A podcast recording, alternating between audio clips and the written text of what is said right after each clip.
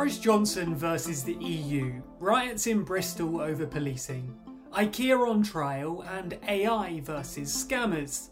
This is your TLDR News daily briefing for Monday, the 22nd of March. In the first story of the daily briefing today, we discuss the Prime Minister of the UK taking on European Union leaders to try and ensure that vaccines continue flowing to the UK.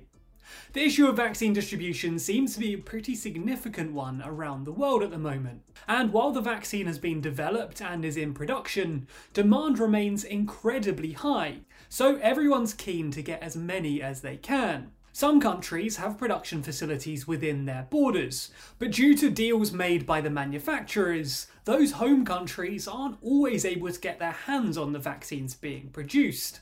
This has been the case for the EU, specifically in the Netherlands, where the AstraZeneca vaccine is currently being produced.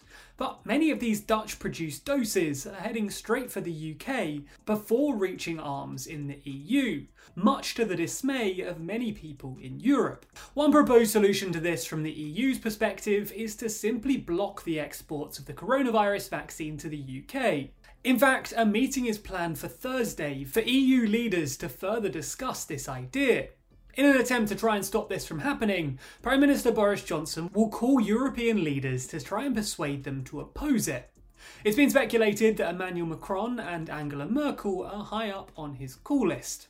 The EU aren't happy about him even doing this though, with an official claiming that as in the past, seeking division among member states will not succeed. What do you think though?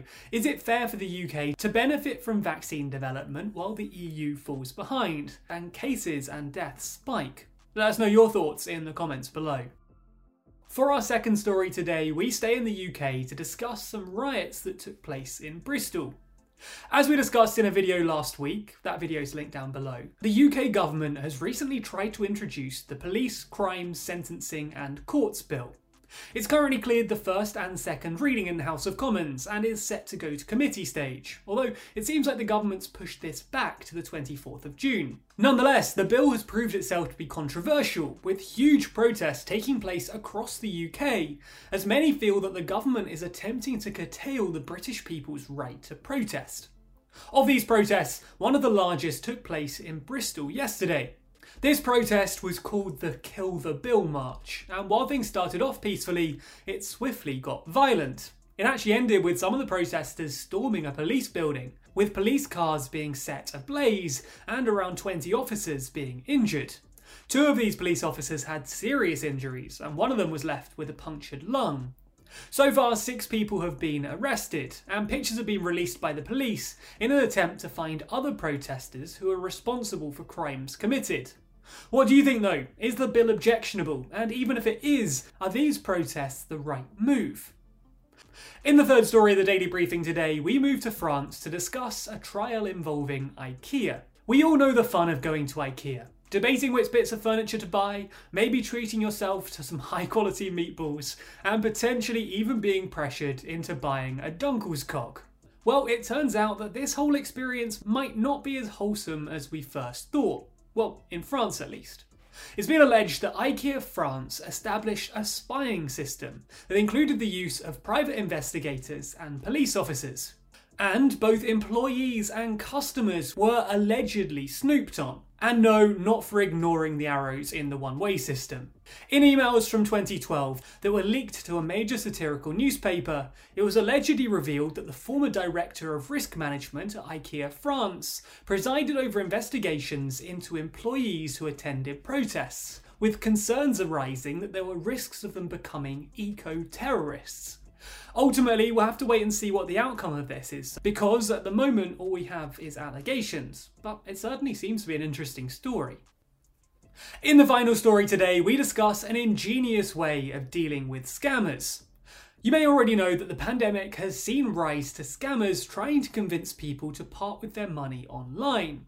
One particularly shocking tactic is so called romance fraud, which has increased by 20% in 2020 when compared to 2019. This led to a huge £68 million being taken from unsuspecting victims. While many of us might want to do something to get back at these scammers, it's often just impossible. But it seems that there's one man who has quite a lot of experience at making these scammers' jobs harder.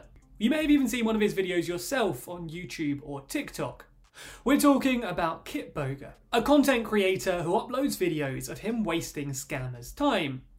In some videos, he simply deliberately misunderstands their instructions, follows them right up to the last moment, just when they think they're about to get their hands on his money, when he misunderstands their instructions and it all goes wrong. In any case, the scammers are left rather frustrated, and while many clearly find this sort of video satisfying, potentially due to karma unfolding before our very eyes, the issue is that he is just one man and can only waste so much of scammers' times.